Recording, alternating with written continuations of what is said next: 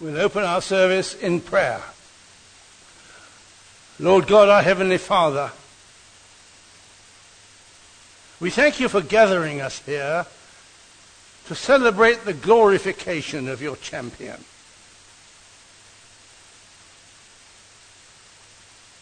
We thank you for speaking to us through her all these years. We thank you for the sparkle in her eyes and the smile on her face. We thank you for her courage, her indomitable spirit, and her boundless generosity.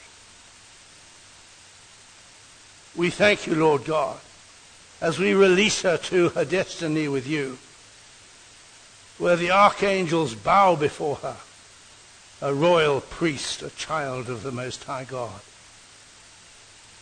And we thank you, Lord, and we pray this day that you will seal in our hearts the significance of her testimony and the message she brought to us about you. We ask this in Jesus' name. Amen. Going to sing now Amazing Grace. We're now going to have some tributes from the family.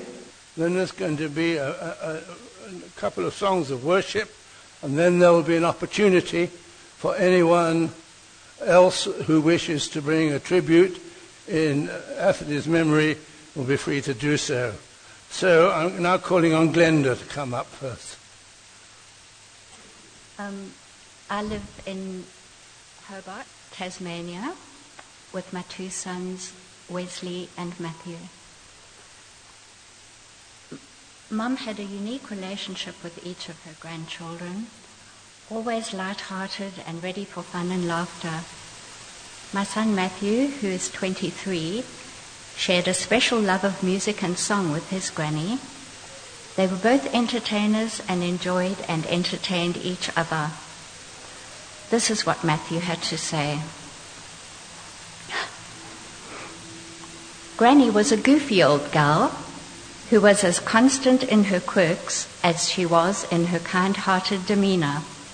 She had a knack for saying the most preposterous things, which always had me stunned and in hysterics.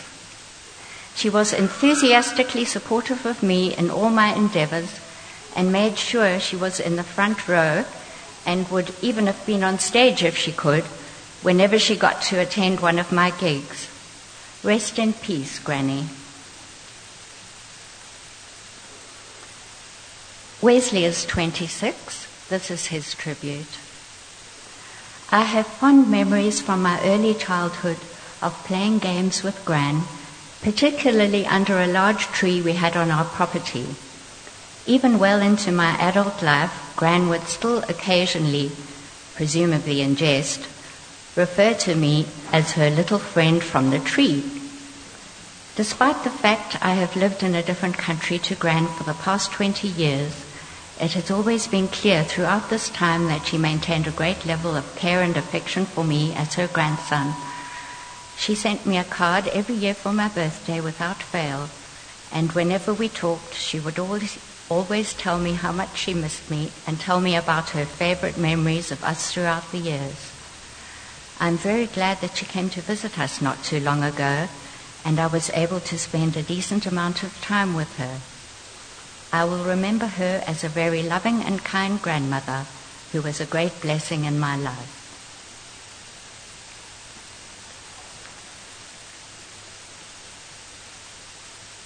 And this is me.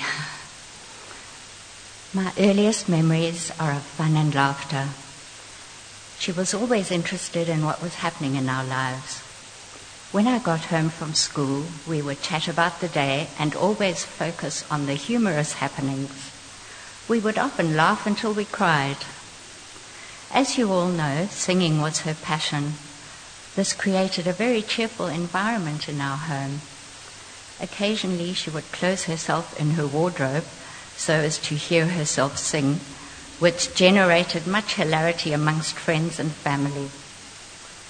Mum would try her best to change the unhappiness in people's lives into joy and lightheartedness. As time passed, she did develop a more serious manner as it became apparent that some situations were unsolvable, which she found very upsetting. Even though we lived so far away, she maintained interest in every detail of our daily existence, and even though quite handicapped, would fly many hours to spend time with her precious family. She was game for anything, even if she didn't quite know what she was letting herself in for. She visited us fairly recently, and I have happy memories of being constantly on the go with her in the wheelchair, exploring the street markets, making a trip up the mountain to see the snow, and afternoon teas with scones and cream. I guess it's the same with all our mums. I never felt as loved by anyone as I did by my mum. I will miss her. Thank you.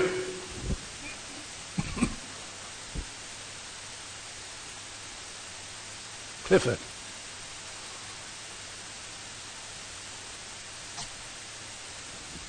I wasn't able to present what I wanted to, so I've had to just come up with something that I did put onto Facebook. My mum, when I look at your life, you didn't have it an easy life. You had to make ends meet for your family of 7. You struggled, but you never complained. You just kept on. I hated it when you struggled, but you still never complained. You always made sure everyone else was taken care of. You always made sure everybody had food to eat. You looked after everyone else. God gave you a long life. He saw how you touched people's hearts. You only ever wanted the best for everyone, and everyone you touched adored you. You leave a big hole in our lives that no one could ever fill. You are at rest now, Mum. The angels are rejoicing to have you there. You were an example, even to the angels, on how to be an angel. Kevin.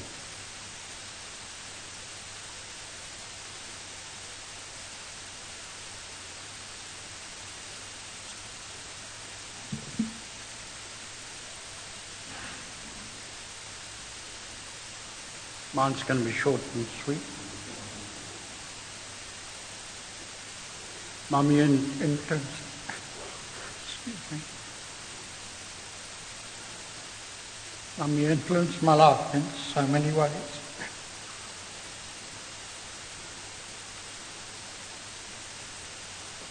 Although I was far away, you were always in my thoughts. Thank you for your unselfish ways in providing for us. Mum always beat her drum her own way. Do not always see eye to eye with everyone around her, and vice versa. Her intentions were always pure, and she had no malice to anyone, but she would rather pray for them. I can remember her first visit to Oz. This is a little bit more light-hearted. I had my first PC, and it had a program on called Dr. Spato, which happened to be a psychiatrist. She was convinced that this was an evil spirit inside this machine, so the one day I caught her, she was actually laying hands and praying for us.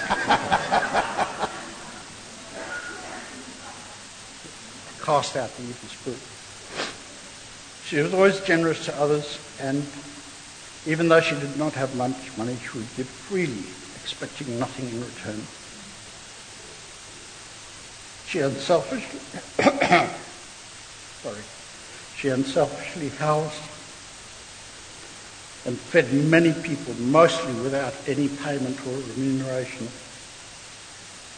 Towards the end, we did not know the extent of your suffering. as you mostly kept it to yourself, you are now at peace and have no more pain. God, be with God. Be with Jesus.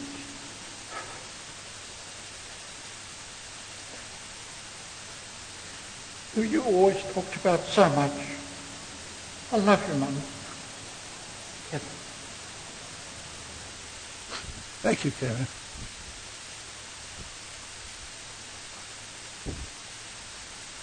Colin.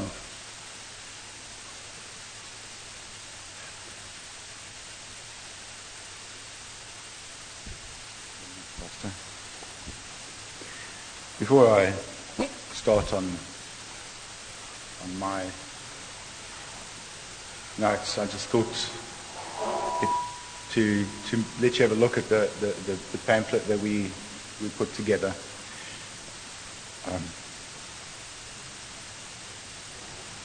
The first two pages, there are writings there which are from Mom herself.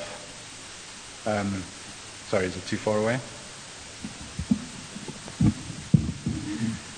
From Mom herself, there were things that she'd written down in her Bible, and clearly the first page is really her confession of faith. It's her statement about God and who He was to her. The second one was actually, as you can see, is to her children, and we thought it appropriate to include it here because in many senses, you are all her children. And that's the kind of person she was. Okay.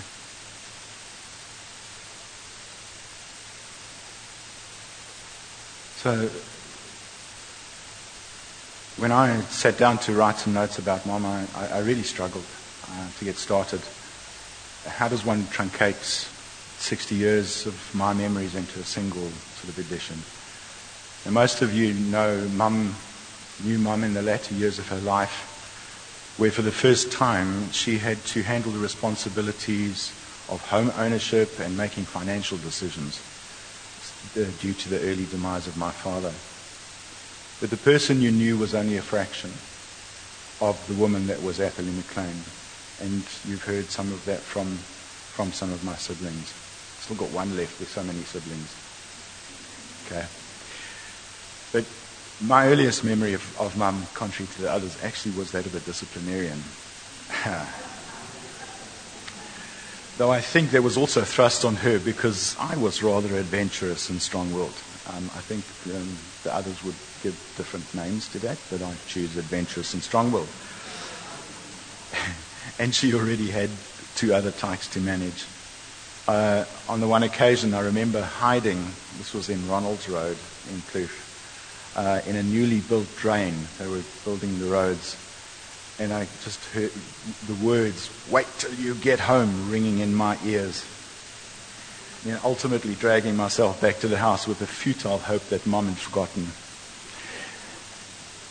But Mom had other sides too, from supporting all her children in various aspects of life at school, through to her own passions, as Linda highlighted. Certainly singing was one of them, but knitting was one of the other ones too, and she was always carried a little bag, seemed to always carry a bag with her with knitting hanging out of it and whatever it was.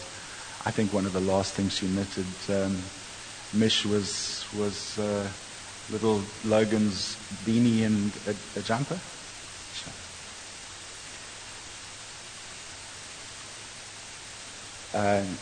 Particularly, though, her singing, and you all know how good she was at that.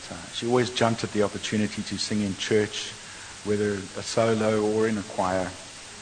I remember so many times of her warming up her voice and practicing, and while her singing was not my favorite, the style was not my favorite, it actually had an influence on me. It led me to also being involved with music, from singing in choirs and groups to playing bass guitar and singing in a band.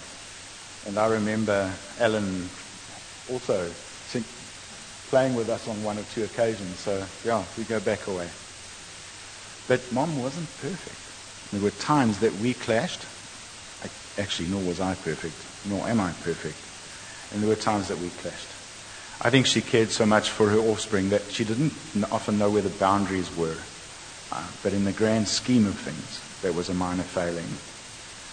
She loved her family dearly, from her own children, who were immediately relegated to second best as soon as the grandkids arrived, to her great-grandchildren. It was so special.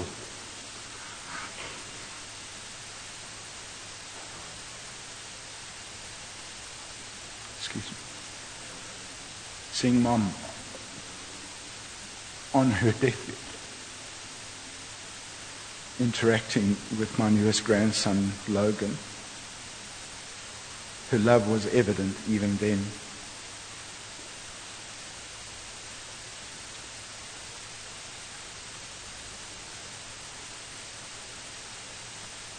My most enduring memories of Mom are from the latter part of her life, where her passion for people was allowed to surface. Initially, it was about trips to the Valley of a Thousand Hills with this church to provide food and spread the gospel to the poor and needy. But that wasn't enough. I clearly remember her telling me about her discussion with Pastor Jonathan about opening her house as a boarding establishment for those who needed shelter.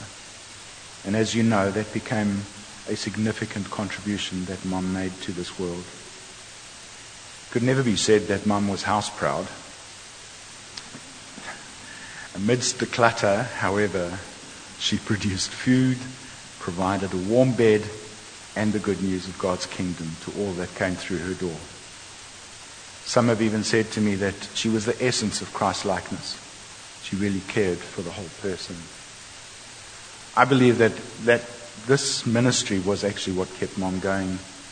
Right up to the end, even though her mobility was impaired, she continued to prepare food for others and make sure that they were cared for, traveling to the shops, buying whatever was needed. And that continued until fairly recently.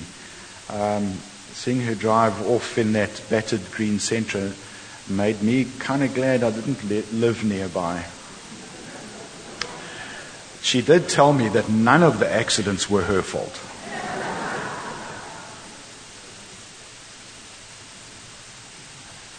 Mom has left a legacy in that house, and arrangements are in progress for her good friend Myrtle, who is also here, for that home to continue as a caring facility for the aged, and somewhat in her memory. But Mum, it's time to say goodbye. I know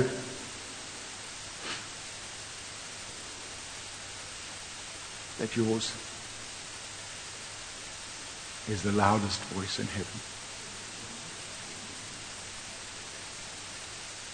praising your God and King. Adieu, till we meet again. Thank you, Colin. It's Andrew now, right?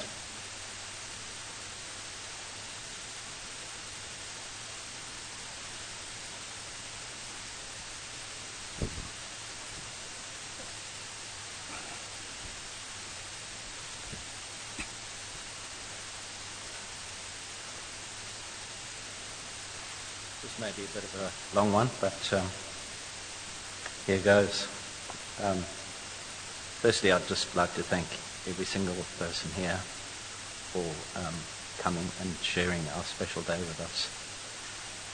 It's momentously appreciated that you've all taken the time out of your busy lives to attend and celebrate the life of Mum today. And boy, oh boy, what a life that was. To start with, I'd like to take the opportunity to say a special thank you for those who have travelled far and wide, and especially my brothers and sisters, sister and niece. Your support, love and comfort has been incredible over the past few days.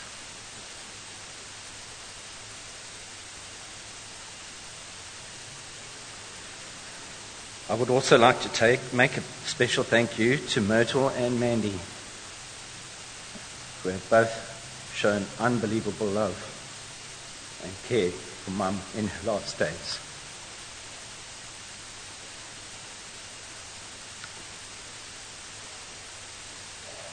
This is truly appreciated.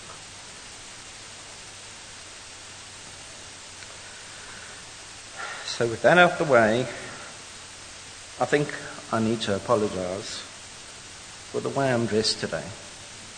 But my mother dressed me.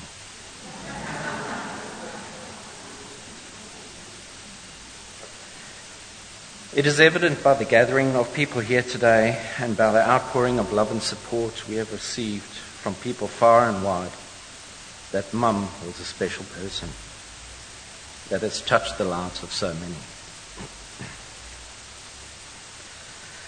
Mum had many innocuous traits that, at the time, may have been considered meddlesome. But looking back now, I believe she made it her mission in life to try and make everything right by what she sincerely believed in. She would always quote a scripture that she felt appropriate to the circumstance of the time. Her faith in God was the basis of all she was.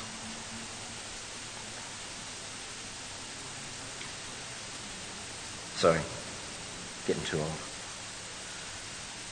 There was, however, one circumstance that Mum seemed to have brushed aside by abiding by her creed. She seemed to have made exception of her advice to always tell the truth. For the past 15 years or so, Mum carried a distressing secret to her grave. Only just this week did we find out that she had been diagnosed with skeletal cancer and a rare form of leukemia way back. At no point did she ever mention anything about it. While going through and sorting out her belongings this week, it came as a shock to find scans and x-rays showing the severity of her affliction. Not once did she ever mention anything of it. Mum never complained about it or let it overwhelm her. In fact, I think it had the total opposite effect. It seemed to have intensified her benevolence and stimulated her self-quest to live her life in the service of others. As many of you may know, Mum has turned her house into a haven for many people. These fortunate people have all been showered with her kindness, love, and selflessness when staying with her. There was one, I'm told, who even stole from her, and being the person that she was, gave him some money and sent him on his way.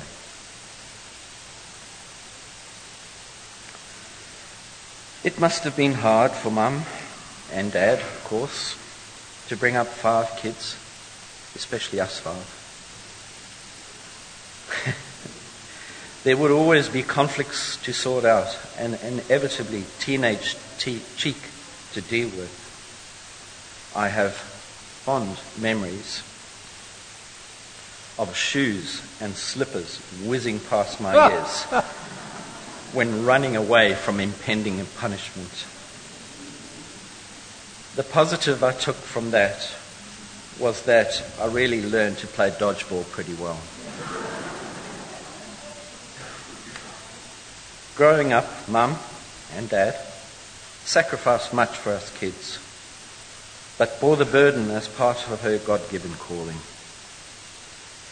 Mum took great pleasure in knitting and sewing some of the most practical but often unfashionable garments.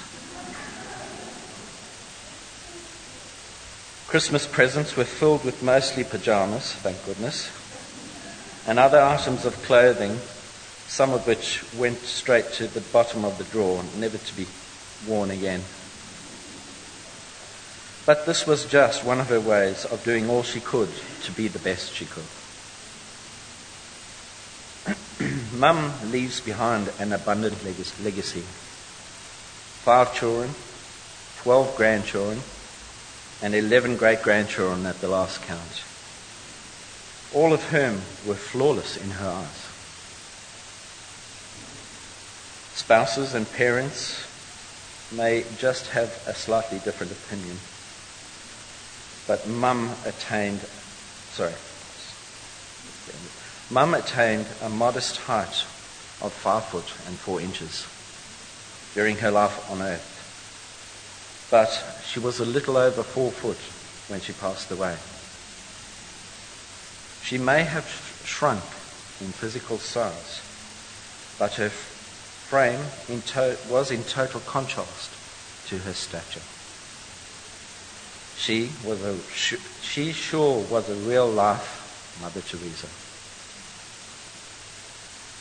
God bless all those whose life she touched. Rest in peace, Mum. And I have a message. I live in Australia and have 2 beautiful daughters that Granny doted on. And they've written messages, and Mandy, my wife, as well. So I'll read those out for you. Granny, this is my daughter, eldest daughter, Jess. Unintentionally funny and purposefully kind. My Gran touched and changed many lives throughout hers, including her own. Although we weren't always together, I had endless memories of her. She never failed to make me and others feel loved and cared for, and would open her arms and her heart to everyone she could. A fearless woman, she faced life and apparently black mambas too, head on. She was lovely from her head down to her ankles. And my daughter has a little bit of aversion to people's feet, so we won't talk about her feet, ha-ha. I remembered every morning I saw her, while laying on her back and cycling her legs in the air. She had silver clips in her hair to give it the wave we all grew to know, the same as she would twirl my hair into spiralling curls, a feature of mine she never failed to ask about every future visit. Sorry for straightening them, Gran. She had a smile that lit up her entire face. Typical Granny. Iconic joggers with every outfit and a pink cardigan are just some of the looks I remember. She was selfless and compassionate and loved people and animals alike. She had a soft spot for my dog at home, Marlo, even knitting him a lopsided sweater for the colder months in Orange where we live. It's the thought that counts, right? And he loved it. Thank you, Granny, for your acceptance and love. Thank you for being proud of me and Emma, and of everyone whom you knew was trying their best. Thank you for the memories, for the hugs, the Bibles, and most of all, thank you for being my Granny.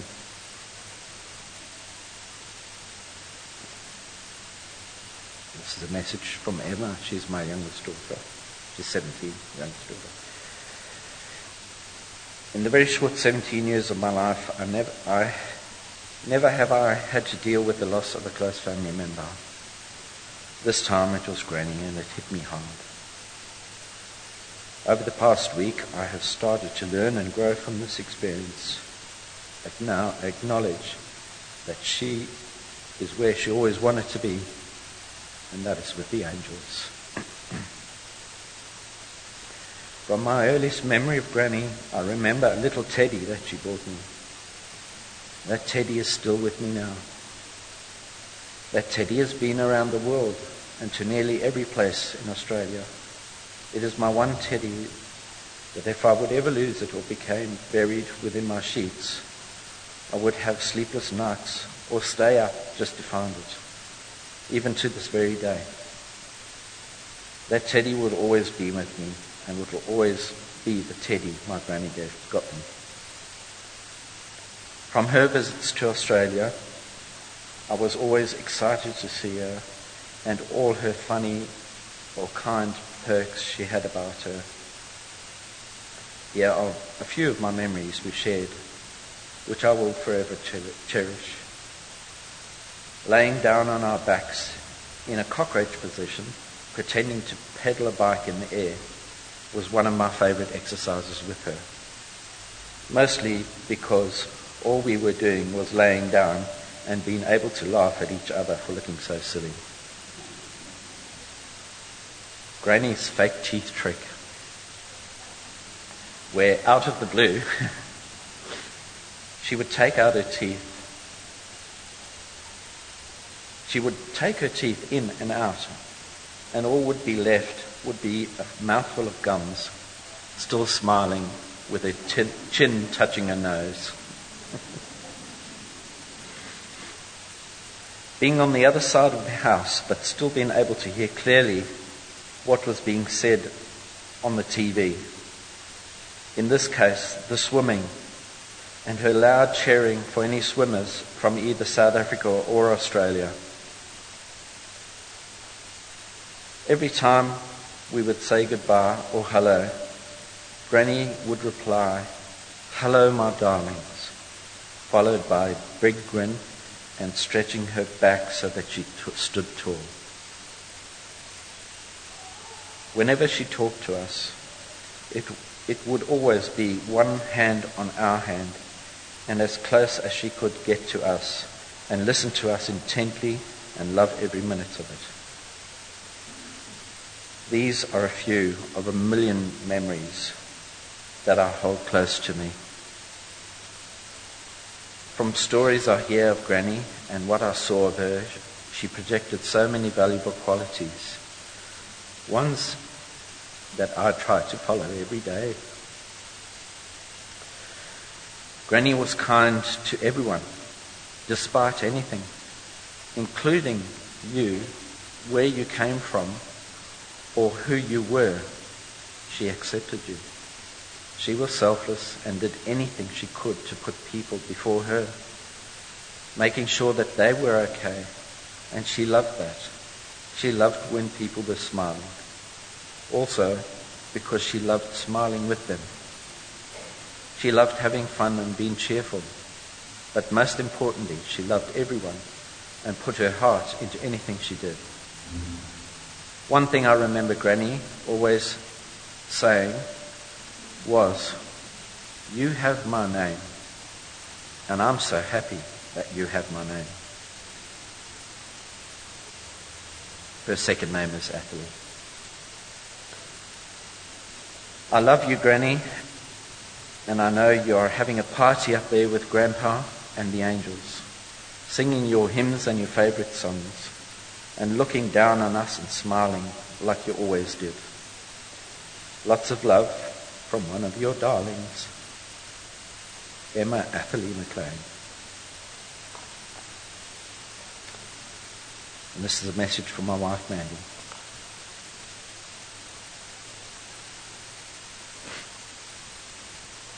She said, "I googled the meaning of the name Athalie, and it came up with these words," I quote, "helpful, peaceful, and inventive." Athalie was helpful. When things were a little crazy at home, she would always offer a hand in the kitchen, preparing supper, or with the girls at bath time. Family life sometimes could be challenging for her and a little too much of a burden, but she always kept the peace. Her door was always open to everyone, no matter what had been said or done. She was inventive and loved to sing, sew and bake. She wouldn't see anyone hungry, even if it meant offering a half-eaten, day-old McDonald's hamburgers from her bag. She wouldn't see anyone cold, even if it meant offering her own cardigan or putting her arms around you. She and I were closer than you may think. We once shared a bed. Weekends away as a teenager and a newcomer to the McLean family, Andrew and I were split, and I had to sleep in the same bed as Athalie. I recall a night when, half asleep, accidentally snuggling up to her and woke, realizing what I was doing. I hoped she was in too deep a sleep to realize, but much to my horror and without warning, at breakfast the next day, she went on to tell everyone.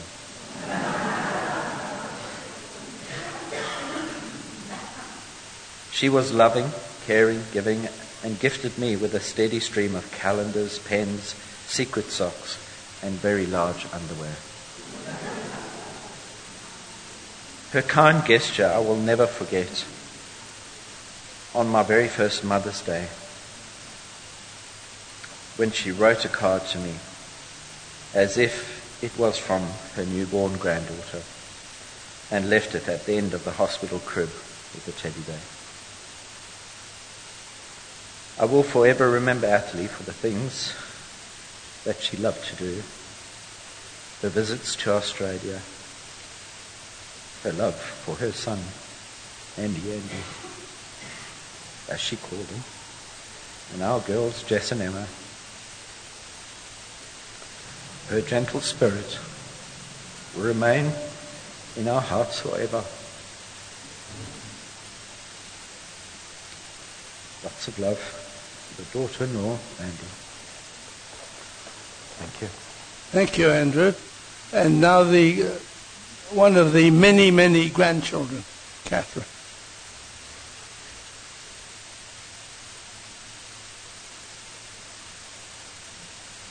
Good morning.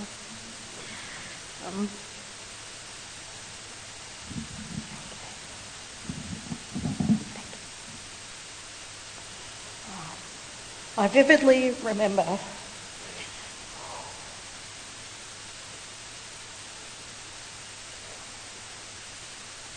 the day I said goodbye.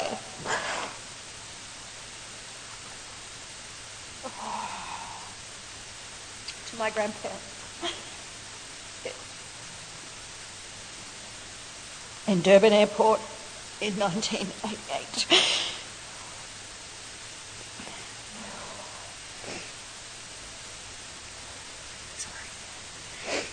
We were headed to Australia, and I thought my life was over. I felt like I was being forced to leave behind my carefree African childhood and trade it all for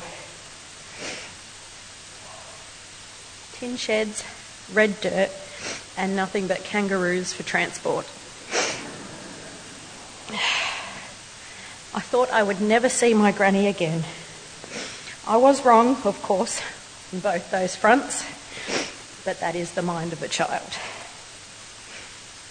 I had a deep bond with my gran, and I felt I couldn't go on without her.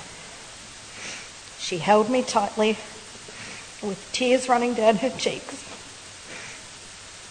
and she told me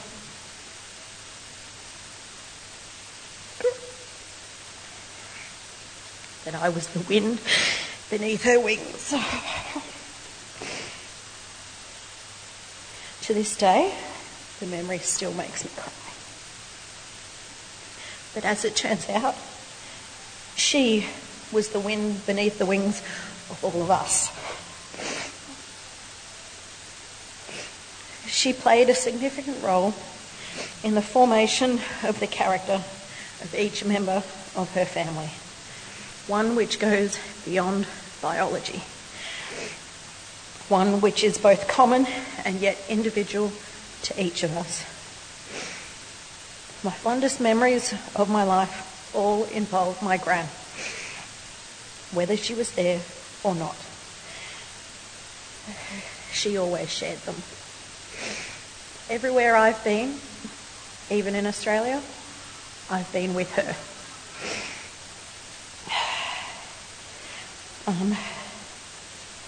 And yes, sometimes it was just dirt and kangaroos. Dirt, kangaroos and sweat. Because for some reason, it was decided that it was a good idea.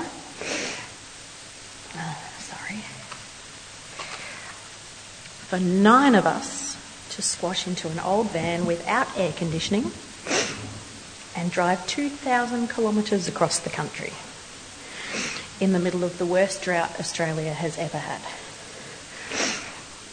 And yes, in case you were wondering, that van did break down. In the middle of nowhere under the blistering sun. But Gran said it would all be okay, and it was. My Gran always had the ability to walk this world without fear and take what came her way within her stride. She was brave and she made all of us brave. Even after Grandpa passed, she continued to visit us as often as she could. She shared the joy of my growing family, and my children, all 5 of them, all treasure and adore her. It warms my heart now to look back to even the simplest things they shared together. Things like sharing a meal or even cuddling up together and watching a movie. I'm glad they had the good fortune to know her. And I will hold these pictures in my mind as the precious possessions they are for the rest of my life.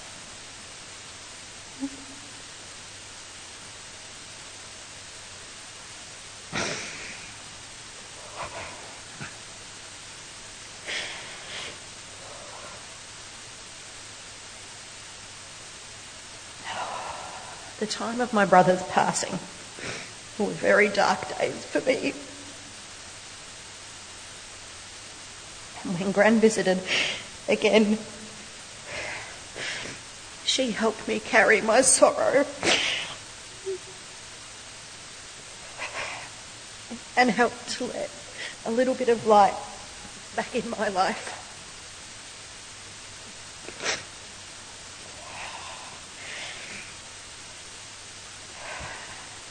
So how do you say goodbye to someone as treasured as your granny? The truth is you don't. Because she's always a part of you. She's always a part of your heart. So let your hearts overflow. Let the grief wash over you. And accept that in some way it will always be there.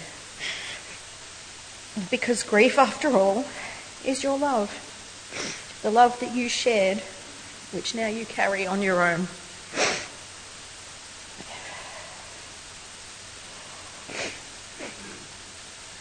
The threads of life itself is frail, but the bonds of love transcend life.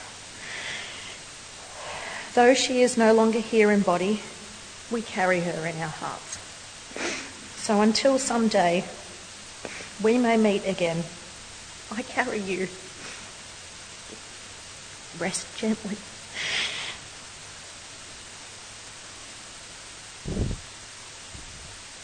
Thank you, Catherine.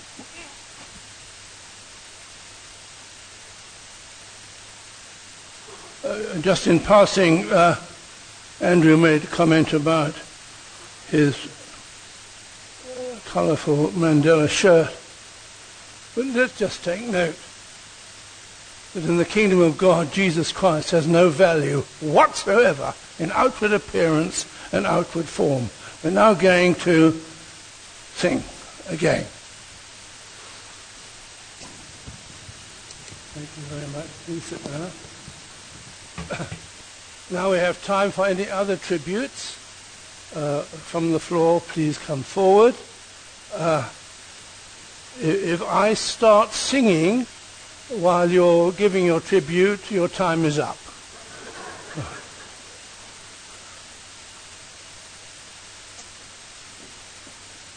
I was told to put a few words together about my gran. As many of you know, my Nana was not the kind of person you could put into a mere few words. She was definitely the kind of woman you just have to meet for yourself.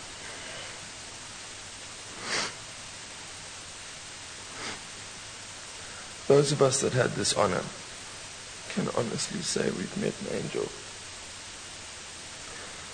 Personally, she was incredible. From fighting huge rats with a broom handle when I was a kid to driving me all the way to Maritzburg at 85 years old just because I'd missed my bus to go and visit my family. Words cannot be found for the fun we had and the horsing around, as she liked to call it, while I took her shopping every Tuesday. She was not only a caring grandmother, she was my confidant, a beacon of faith for those that knew her, and a pure heart, full of to the very brim of kindness. Not only did she show me what sheer terror was like, being in the passenger seat of her car, which made me appreciate the small things in life.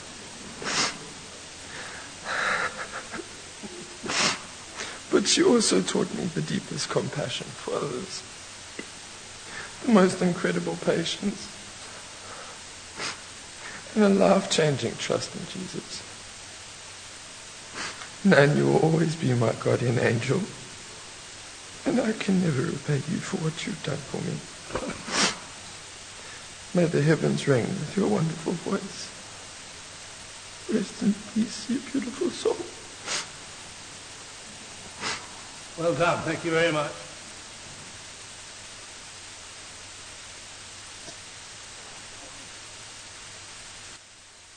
That was Don. A grandchild, I'm a niece. My name is Linda. My dad was oldest, then Athalie, then Errol, his one daughter there.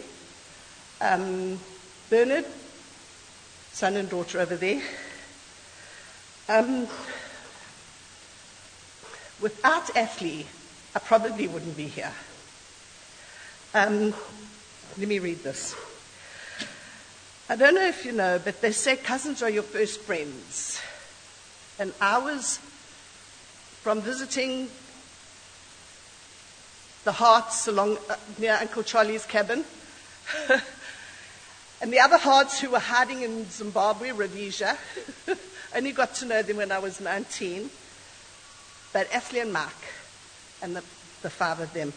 Always in my life. My brother, by the way, is a pastor in the Seventh-day Adventist Church. He sends his condolences, guys. His wife is in a wheelchair, so, he couldn't make it. Your cousins are your first friends. A large part of my life, actually, after Bernard and Anne came back to South Africa, them and Athalie and Mark. I can't see what I've written. Athalie was more of a mother than my own mother. When my dad married my mother, my mom's parents said to my aunt, she's Clifford's problem now. You didn't know that. My life with my mother, who was called Molly in those days, was chaotic. At 13, she tried to strangle me. At 16, she pulled a gun on me. At 16, I tried to commit suicide, but you've got to actually do it from a tree or something, not in your cupboard, because when your feet touch the floor, it doesn't work. And then there was Athalie. At 6 months, she went with my maternal grandparents to Mbavan looking for a house for my grandfather. 1962, all the way along, there just was Athalie, and Glenda and the cousins. In 1965, I'd lost my train ticket, and I was standing on the phone crying to my mom, because you could do reverse calls in those days. Who came along? Athalie and her grandchild, and a cousin. In 1971, my mom kicked me out, and then Athalie really looked after me. My mom actually said, Molly said, I don't want you visiting. I said, you kicked me out, too bad. I could do my own thing. She did have a gift of putting her foot in it. She phoned me, or I phoned her, and she said, I'll see you at your kitchen tea. I went, okay, I didn't know that. She sang at my second wedding. Then I got a letter from my mother suing me, much like a Labola, for all the money she'd spent bringing me up. So I went to Bernard and Anne, went to Mark and Athalie, and they said, Molly was always crazy. And that was the first time I'd ever heard of Molly. If I ever wanted to see a scenery, who was the Williams sister who had the meltdown, I'd call my mother Molly, just to push her buttons. My older two children learned to ride their bike. Do you remember that hill? Because the others don't. That little mound of sand when the driveway was made. We were playing there. You and the kids, my kids were playing there. Two of my kids learned to ride a bike there. I had countless meals with Athalie. She sang at my wedding. She came to Jill's wedding. I paid for her to come and Jill to stay with us at Calderwood Hall. It's a lot, makes me laugh.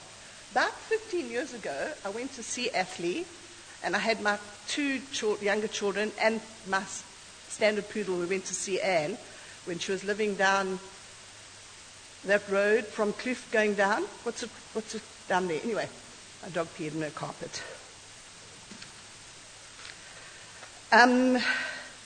Last year, I got tickets for Athalie to go and see the Sharks. I actually didn't know what an impact that had made. I didn't know. There she is with Tenda. Wow. My husband, who annoys me intensely, always used to say, Linda, how are your aunts? My mom's mom has passed. Now my dad's mom, my dad's sister, there's only Auntie Anne left. I was thinking of actually going to visit my cousins in Australia next year and taking Athalie with me. And when I saw her in hospital last week, I said to her, girl, you were more of a mother than Molly. And as sick as she was, I just saw the faintest eye roll. And I went, she's still here. She's still here. Don't know about the hidings. I know she chased you. And I said, why would you want to hurt your child? And as a niece, and I hope you guys know, the grandchildren, the children, how much she absolutely loved you. She never, ever stopped talking about your kids. Phoenix should name them all, you, Jaden, all of them. She never stopped talking of your girls, your three. I'm missing someone. Andrew, your two, would tell me all the time what your kids are doing. And I visited her a lot. I was there twice this year. So my husband has only got Anne to say, now, how's your aunt, Linda? So Russell, you have to give me your phone number so I can ask you how mom is. Don't know what I'll do with my spare time now, because any time I had spare time, I'd go and visit Athalie. So what a blessing. What a blessing. Thank you.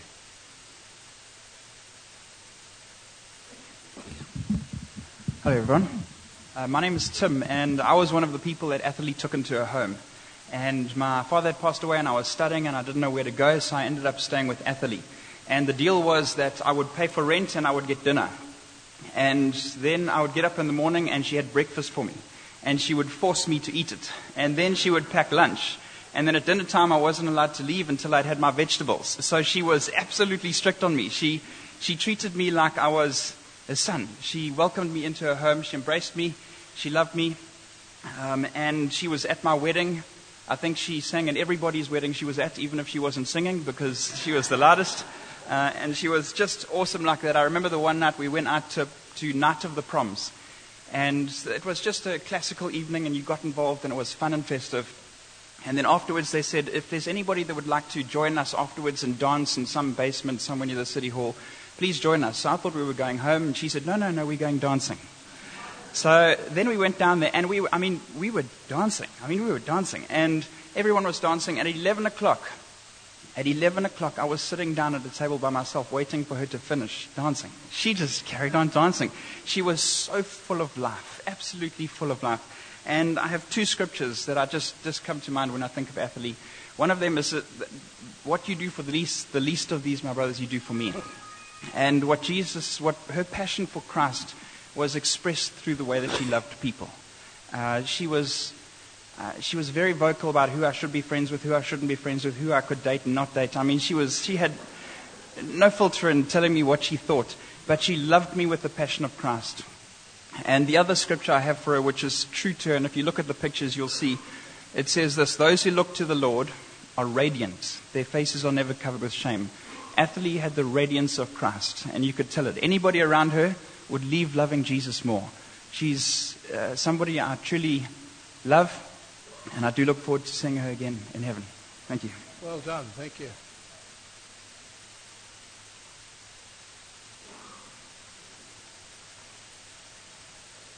Maybe I'll just start by saying how wonderful it is to be back at my spiritual home, to see everybody here that I know. But to the family, I just convey my condolences. My mom lived with Athalie for 7 years at the home, and I can truly say that when Mom was about to pass on, I thought, are you scared of heaven? But no, because they'll be dancing in heaven when I arrive. But as I stand here today, I can see where Athalie sits. I can see where Mom sat. And I'll just never forget the way in which we were welcomed in her home. Quite cluttered. Her green centre, I'll miss it when I come down the hill. When I go to a fellow church down the road, I will see at least green centre parked in the corner here. A couple of funnies. Mom was losing her mind in her final years, and she developed a habit of having to go to the loo every 5 or 6 minutes. So when you see that little furrow in the corridor, that's my mom. And she would tell my mom, you've been to the loo, Mom. But she would just love her and show her the way there. She sang at my mom's funeral, right here, my solo. But I'd just like to thank all of you, the family, and I thank you, Athalie, for the blessing you've been to my family, for your boldness, and for your richness of your faith, and your ever smile. Bless you all. Well done.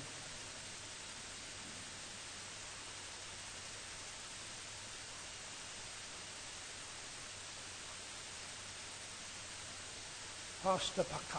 You can start singing. Jonathan. It's my honor, it's my privilege to stand here and share about Granny a little bit. I started working as a garden boy for her at the young age.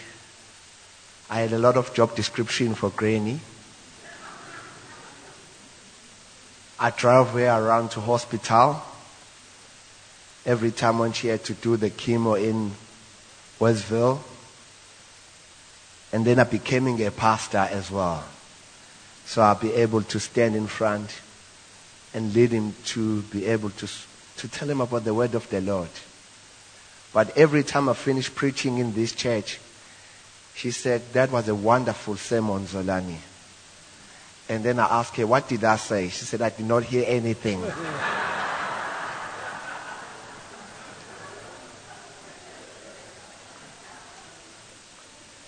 But one of the greatest moments I can say, I became a garden boy, I becoming a driver, but I know Athalie, she wanted to see people to come to Christ. All she wanted, she said to me other time, if I don't hear anything, I know you can tell others what you just said. So my mandate is to still stand and preach the word of God, because she called me and she gave me that encourage. Do not ever stop preaching the gospel. That's why I'm still standing and preaching the gospel. There's a vacant open. Maybe in heaven I'll be the driver. Maybe I'll be garden boy. Amen. Well done, Zolani.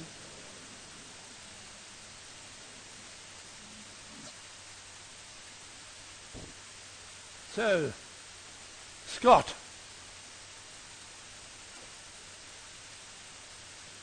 Was going to sing a song with the backing track, and because we were at the hospital the other night, and I sang a couple of songs to her, and then Colin came up with a bright idea.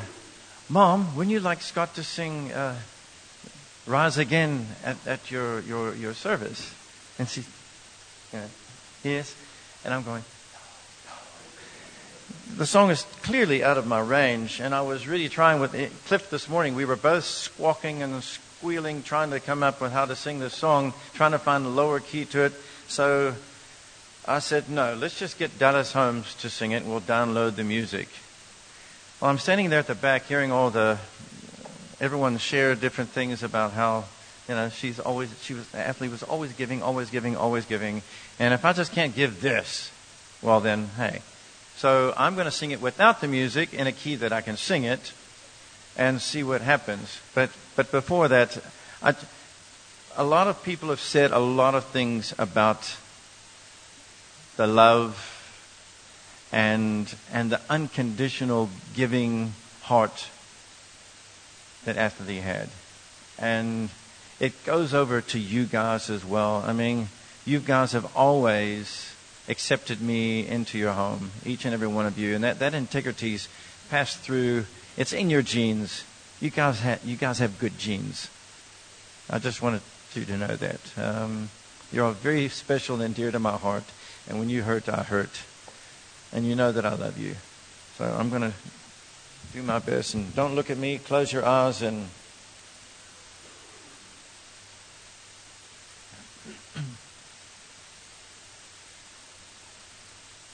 Go ahead, drive the nails in my hands, laugh at me where you stand. Go ahead and say it isn't me.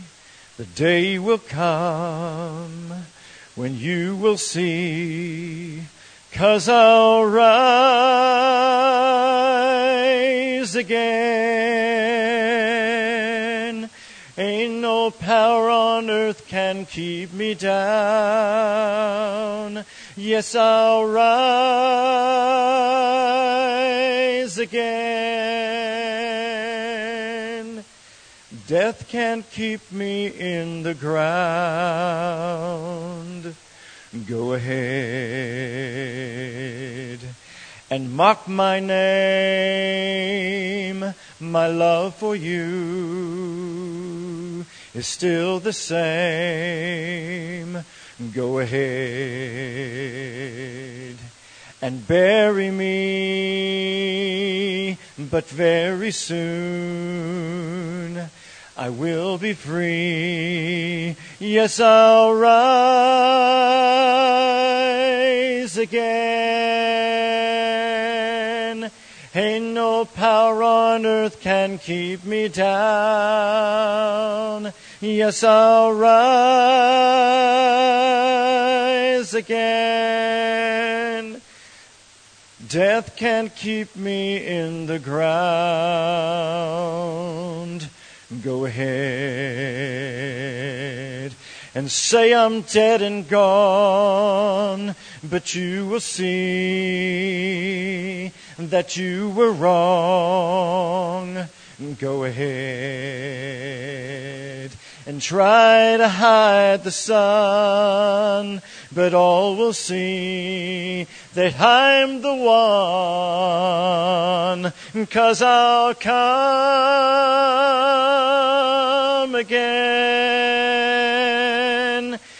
There's no power on earth can keep me back. Yes, I'll come again. Come to take my people home. come to take my people home. Thank you.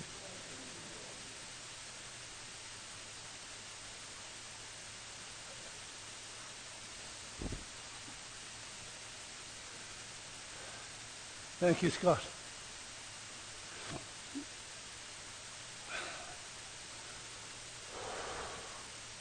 Now hear the word of the Lord.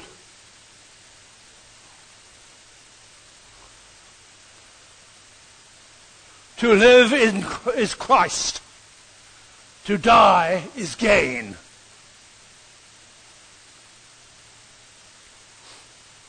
To depart and be with Christ is far better.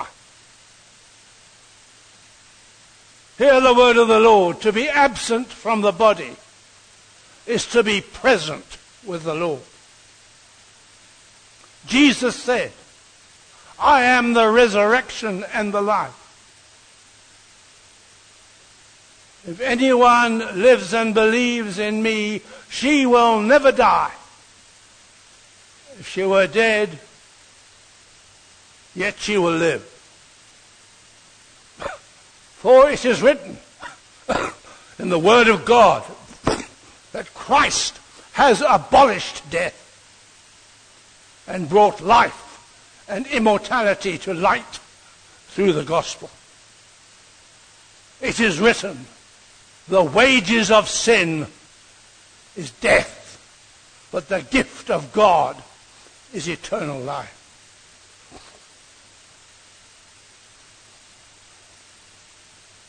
And so it is written, for the grace of God has appeared, bringing salvation to all, training us to renounce impiety and worldly passions in this present age, to live lives that are self-controlled, upright and godly, while we wait for the blessed hope and glorious appearing of our great God and Saviour, Jesus Christ. This is the word of the Lord. And so, as we've heard, a mother in Israel has fallen. And we today release Athalie to her destiny, where she's caught up in the perichoresis, the Trinitarian dance of joy, which is rather like the galaxies circling together. And Athalie at this moment is in an ecstatic, joyful, wonderful, a joy unspeakable and full of glory, dancing. We are caught up in our destiny when we are glorified to dance with the Trinity, which is eternally dancing in a love dance. The CV of a believer is summed up in three stages. Yesterday, we were reconciled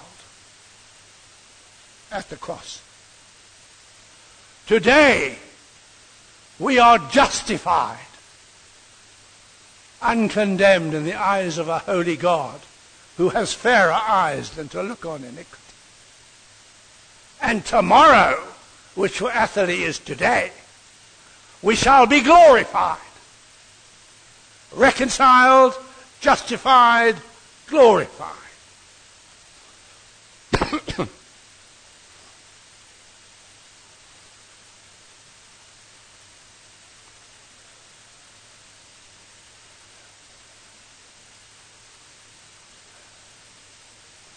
Athalie was never in danger of winning a Nobel Prize for nuclear fission.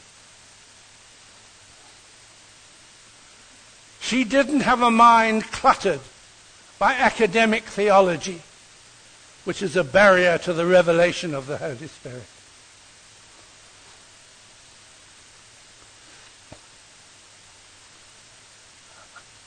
I am grateful to Alan Judd because I was in a home group with Athalie and Sharilee and whoever. And sometimes we'd start being clever. We'd start being theological. We'd start saying on this hand and on that hand. And Athalie would cut us through to the bone and say, I don't know what you're talking about, but the Word of God says. And that was the end of the story. And I was woken up to the treasure she is, because she was in touch with the now Word of God. By Alan Judd, because I'm inherited a snob job genes. I'm afraid for my culture, which I deeply despise and repent. But I had stratified Athalie. You know, like Mrs. Tiggywinkle in the Beatrix Potter things, the twinkling eyes and the beaming smile. But I thought she was on the lower rungs of the intellectual world. Until I heard Alan Judd just drop casually once, he said, I often hear God speaking more clearly through Athalie than through anyone else. And I got a kick in the solar plexus, and I started listening to God speaking through Athalie. And as has been said, she used to sit just there. And I honor Amanda Sigorsky, who every Sunday worship, when Athalie came in and sat down there, Amanda would go and minister to her and bond with her and encourage her. And that was kingdom stuff. And we'd be doing our stuff, and then we'd hear the words of the Lord from Athalie. Eye has not seen, and nor ear heard, nor has entered the heart of man the things that God has prepared for him. We heard that many times. And in our home group, we heard many times the story of when she was on the roof and a storm came and the ladder slipped, and she was an exciting story.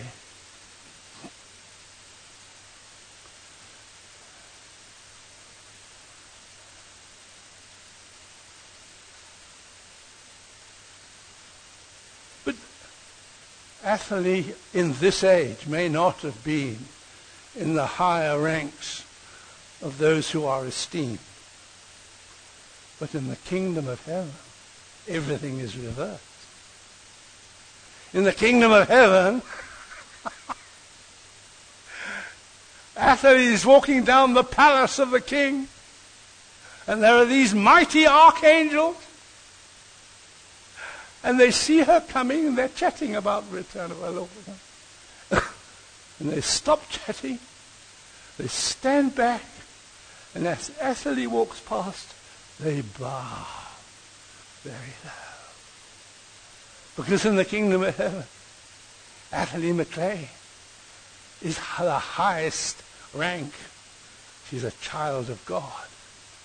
And in the kingdom of heaven, archangels in all their majesty and power and light are but servants of the royal house. So I honor Athalie. I thank God for her. I've been humbled by her, corrected by her, and taught by her. And as we've heard the tributes, we recognize that extraordinary courage and generosity. So now, I'm going to commit Athalie to the Lord.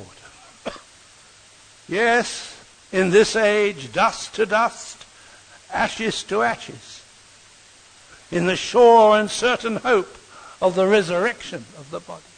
Meanwhile, in spirit, she is raised up in a spiritual body. And so we commit Athalie to your care, Lord God. We commit her body, remembering, as Job said, maybe 4,000 years ago. I know that my Redeemer lives, and in the latter day he shall stand upon the earth. And when after my skin worms shall destroy this body, yet in my flesh I shall see God. And so we commit. We commit, Athalie, to that destiny. That in the day of the Lord, when the new heavens and the new earth is created, she will be restored to her glorified physical resurrection body in her flesh. From the limited to the limitless. From the temporary to the eternal, from the part to the whole, from the humble to the glorified. So we commit her to your care, Lord Jesus Christ.